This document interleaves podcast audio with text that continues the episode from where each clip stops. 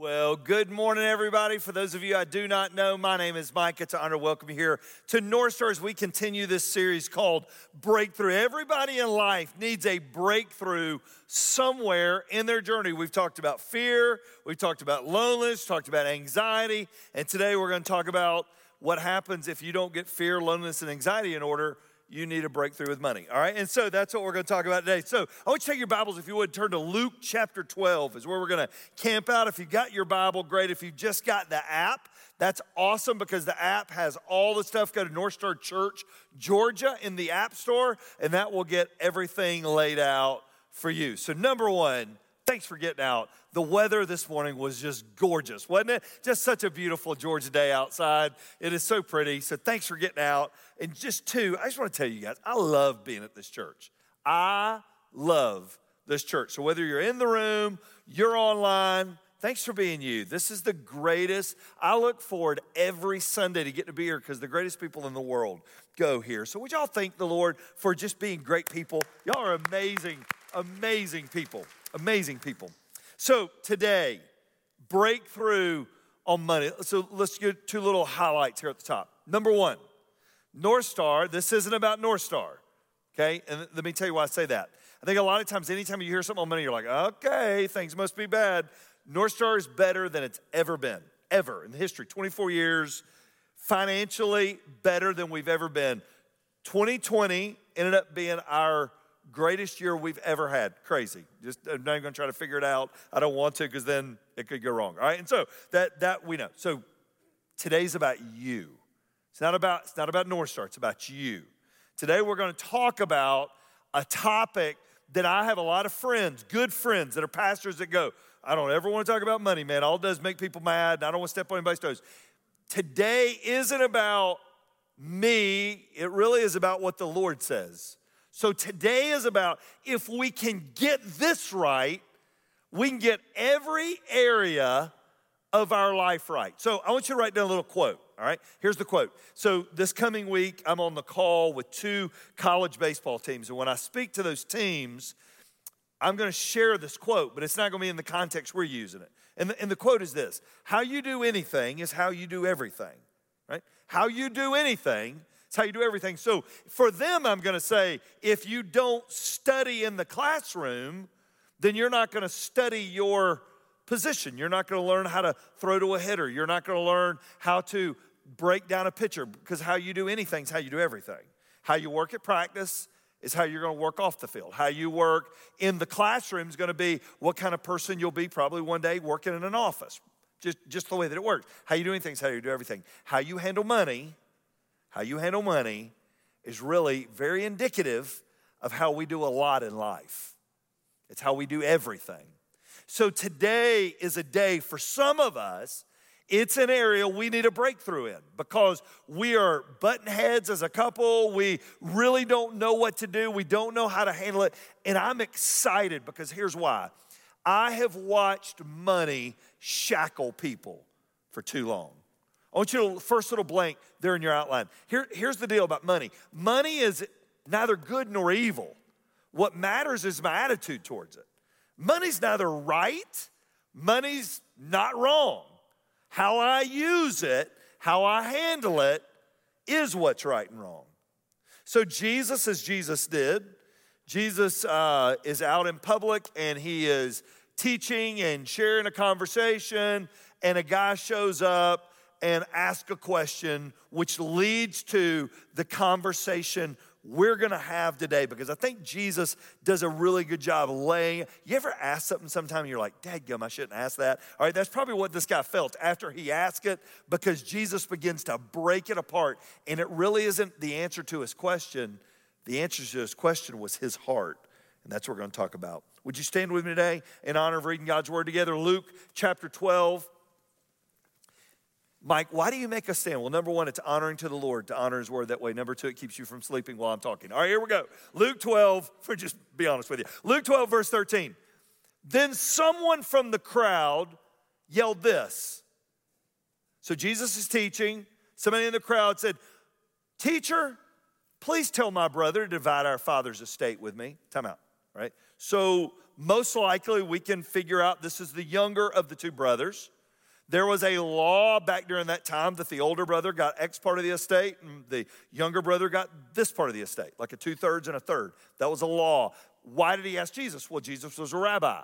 And as a rabbi, you could make uh, decisions about disputes. So he was recognized as a rabbi. So he wants Jesus to help make the decision on the property. But for them to even be talking about the father's estate, the father then would have had to have what? He'd had to have passed. So now dad's gone, and now we're arguing about what's going to happen with dad's stuff. Let's keep reading.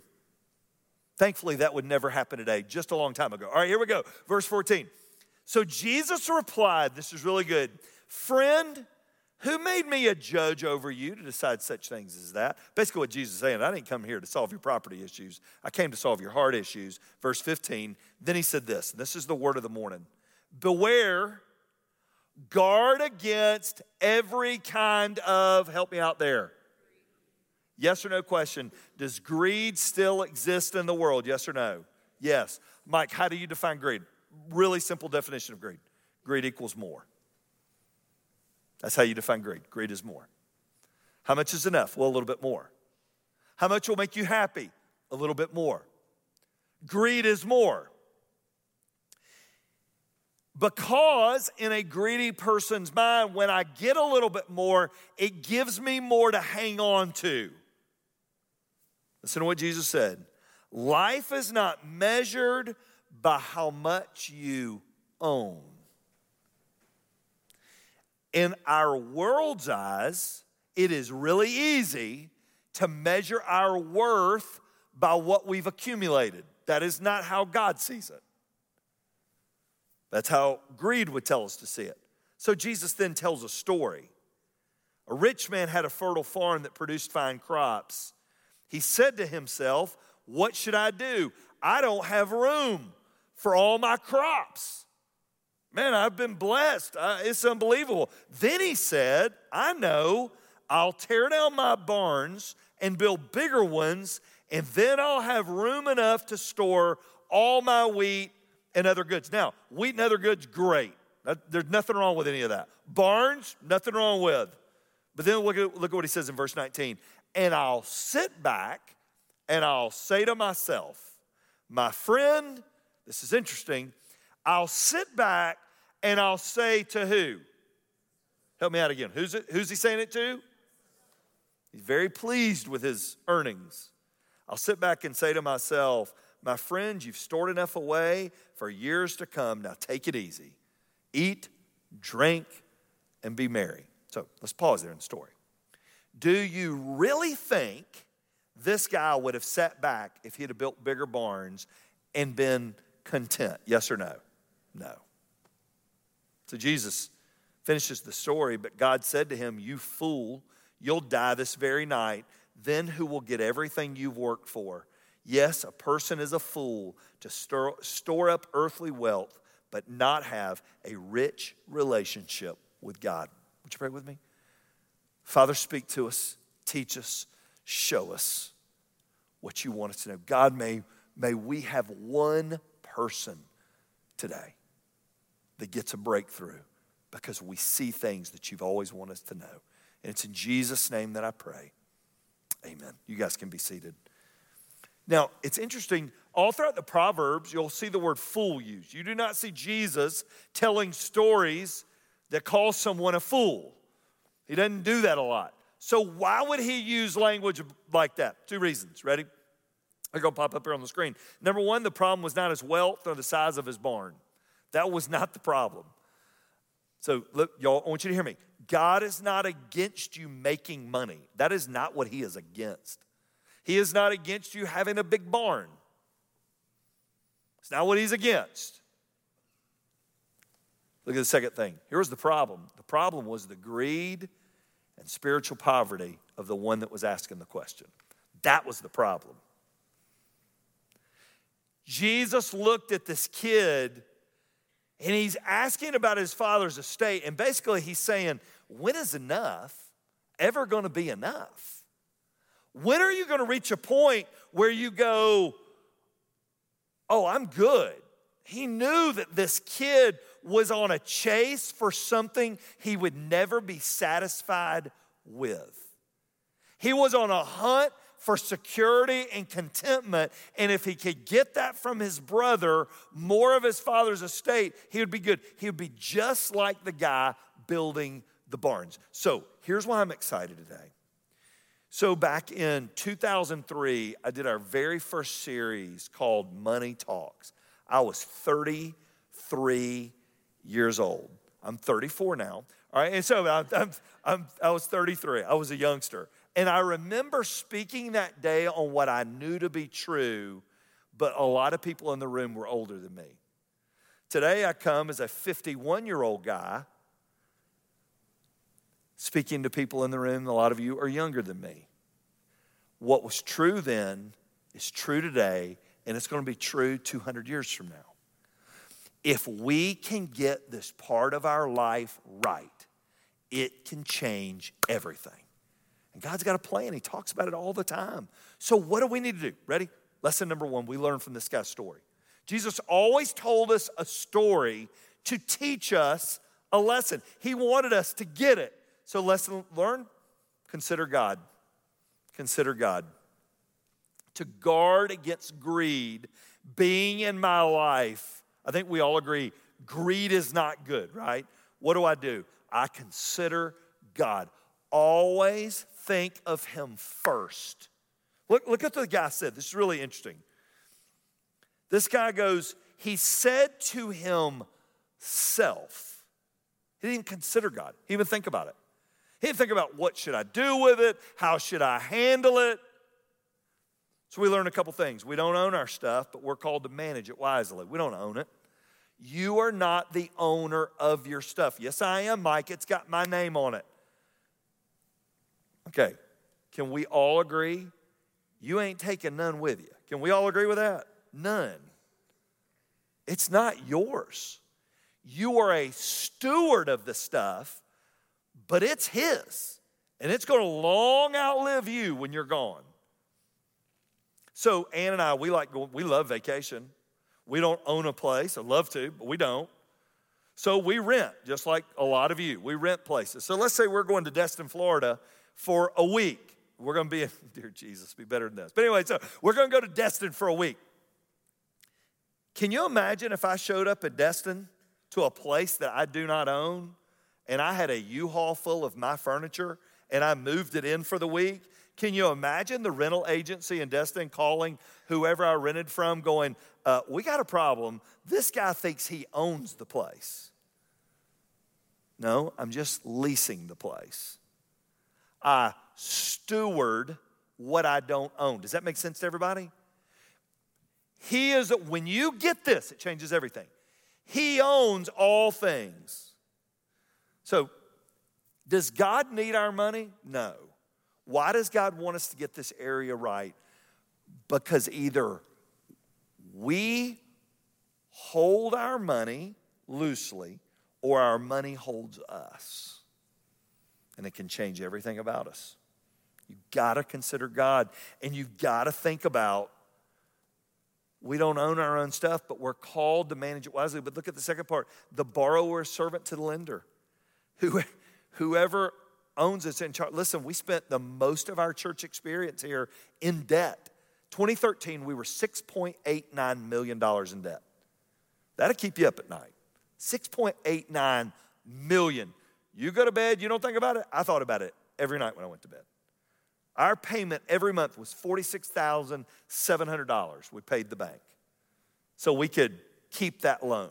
We weren't paying anything off, we're just keeping up. And I remember we would sit down and dream new dreams as a staff, and the bank would go, uh, I don't think so. I don't think so. We're, we're thinking we could do this, and the bank's like, nah, debt ratio is terrible. I don't think so. And there was a period they put us in the special assets group of the bank. All right, and I remember sitting in our first meeting with the bank, and Jamie, our business administrator, if you know Jamie, you'll appreciate this. He said, the guy goes, Well, y'all are now in our special assets unit. And basically, Jamie said, so we're basically the financial version of the special victims unit. All right. And so you, nobody really wants us. And the guy's like, well, I guess you could say that because we were servant to the lender. Well, y'all know in 2018, you paid off that debt. $6.89 million of debt is gone. You know what we get to do with money now? Whatever we want to do. And it sure is more fun. Look at the third part of it. God expects believers to support the work of his church.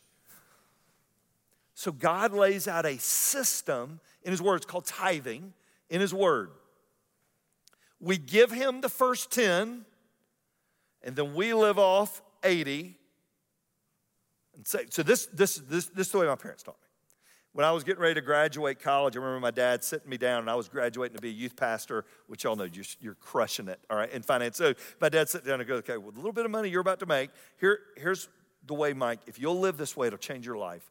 Learn to live off 80, give God the first 10, and save 10 one day, 30 years from now, you're going to look back and be glad you did. I've been out of school 30 years.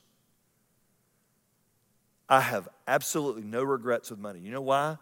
Because we learned early it's His, not mine.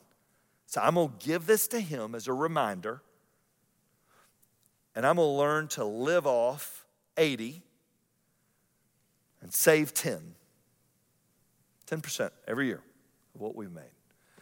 We're at the point now, it, that's, that's a game changer. But what the principle was my dad taught me was consider God first. He owns it. It's not yours, Mike, because everything that you think is yours, you will leave. I, every young couple I sit down with getting them ready for marriage, we have this conversation because the typical young couple wants to accomplish in the first six months what it took their parents 30 years to get. And so, what do they go? They go in what? Debt. Debt. And what the credit cards love to give you money, right? And you just don't have the ability to pay it back. Consider God. So, my parents passed it on to me. We've tried to pass that on to my kids. My kids are adults now both of my children got the give to God piece.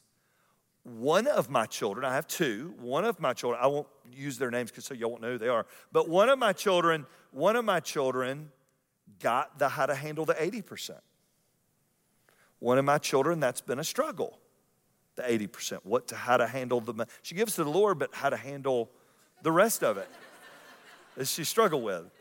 So this past year, and I, Mary Michael, if you're, oh, I'm sorry, we're going to use your name. If, you, if you're watching today, I, I share this in love. So she's, she got engaged. Her little fiance now called me and he said, Mr. Mike, I'd like to meet with you.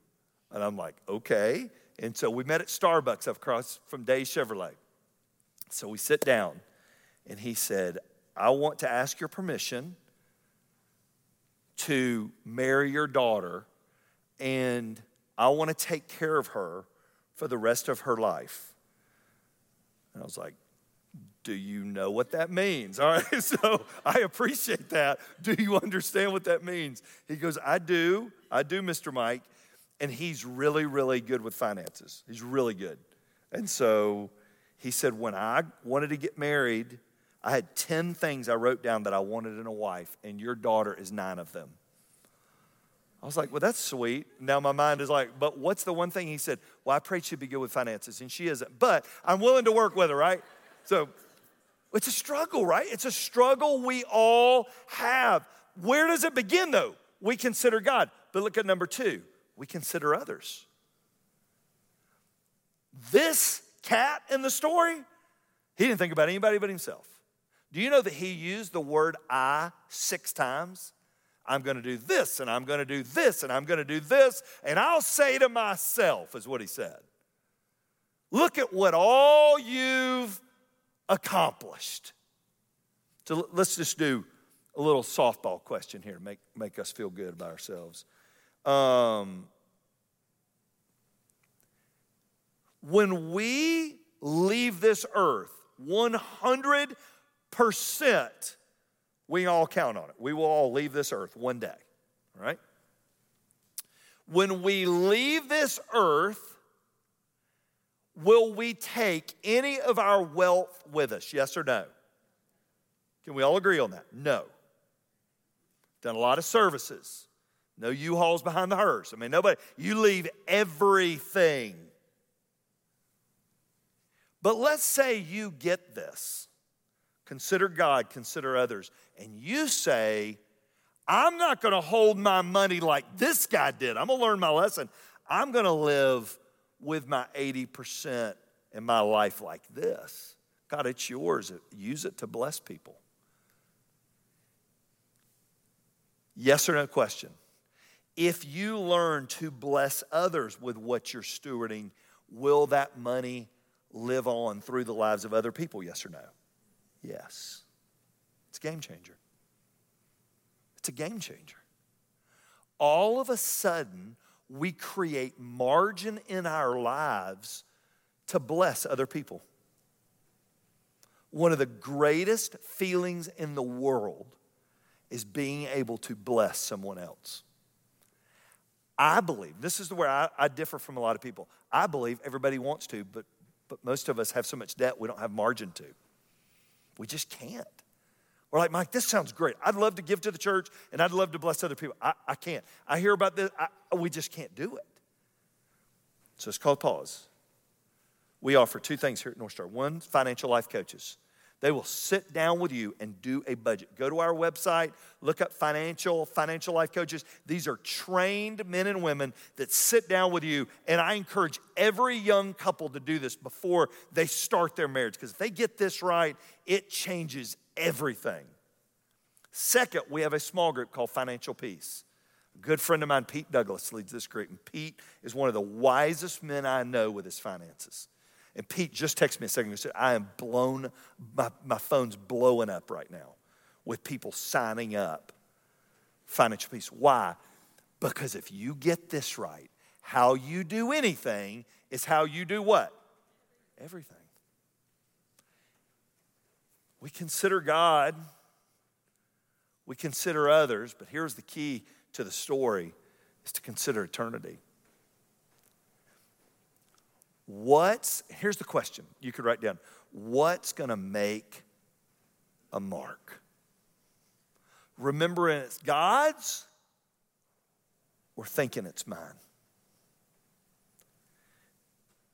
This guy, in the story, he tells the story about,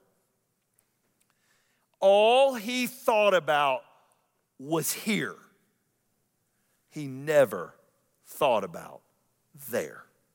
I'm going to build some more barns. And I'm, oh, listen, awesome. Okay. And, and we may have people of different flavors in here as far as taste of food. I think we can all agree everybody likes Chick fil A. I've seen you all in the drive through, all right? And so we all love Chick fil A. Yes or no? It's Truett Cathy made a lot of money during his lifetime when he was alive? Yes. What did he use that money for? He just keeps blessing people. The more that comes in, the more they give away. You know what Truett began to do early on? Consider eternity. And God's just laid his hand of favor and blessing on it. Ladies and gentlemen, let's say you get in 86 years here on this earth. In the span of eternity, it's a second. It's a second. I mean, it's here, and then it's gone. When we live like this, we're reminded life ain't gonna last forever. I love how Jesus closed that. But God said to him, You fool, you will die this very night. Basically, what Jesus said was, You ain't gonna enjoy any of it. So here we sit in 2021. I have two options. I can live like this or I can live like this. I see a good friend Josh Webb sitting back here, and a couple years ago, Josh turned us on to a video, and they were talking about uh, do I want to be a spoon or do I want to be a ladle? Do I want to give people a little bit with a spoon or I want to be able to dip in and, and serve with a ladle? And you're like, Mike, what's a ladle? It's a big spoon. All right. And so it's we, we pour it out. I want to live like this, or do I want to live like this? In 2017, I lost both my parents. Many of you know that story. My mother, to this day, the most generous person I've ever met. Not even a close second. She, she wasn't rich. I'm just telling you, she lived like this. Whatever came in, went out. I was standing at the funeral home as people were coming by, and a young couple would walk up and say, Mike, we went in. My mom worked at the bank for 36 years. This couple would say, Mike, I remember when we moved to Fayetteville, we didn't know a soul, and your mom was the first person we met. And we were poor as house mice. And I remember your mom at the end of that meeting at the bank, and we'd set up our checking account or whatever it was they were doing. And I remember your mom giving us some, this was her phrase, some spending money. Here's some spending money. I heard that story 30 times standing in that line.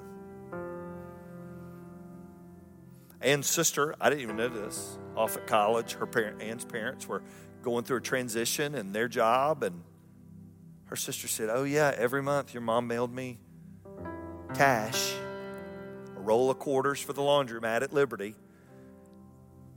She lived like this.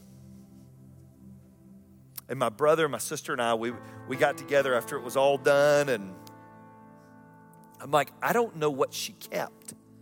Because I don't I think she gave away everything. She gave away everything. But God just kept giving to her because he knew she was a good manager. And she just kept blessing people. And she'd been gone a couple months, and I get a call from a, their financial advisor one day and said, We just found an account your mom had open somewhere, and so you and your brother and sister are going to get some more money. And I thought, That's just like mom, giving after she's gone. I looked at Ann. I said, We can go on vacation with that. Ann said, Your mom will curse you. You go on vacation with that money. You better give that away. Here's my challenge to you as a church. To me, I pray that my life is typified by this. We live in a community right now that's mourning the life of Pastor Mike Stevens at Burnt Hickory made a mark 30 something years pastored that great church. Do you know why everybody misses him? Because he lived like this with his life and his money. That's the kind of life that leaves a legacy. Would you pray with me? Father, this lesson was for this young man. But God, you left it in your word for us. Maybe somebody's watching today, maybe somebody's sitting in our room today and they say, Mike, that's, that's me. So then the question becomes, what do we do with it? And that's our choice. You let the Lord speak to your heart, would you? Maybe He's telling you to get on there, man, get in that financial peace group. You, you and your spouse have argued enough about money. Let's don't argue anymore. Let's get a plan. Meet with a coach get that area right. Because how you do anything is how you do everything. Father, we love you. Thanks for loving us. Thanks for being a patient father as we hit bumps and get bruises. But God, even if we're 60 today, it's never too late to start doing what's right. And I pray that we will. And I pray it in Jesus' name.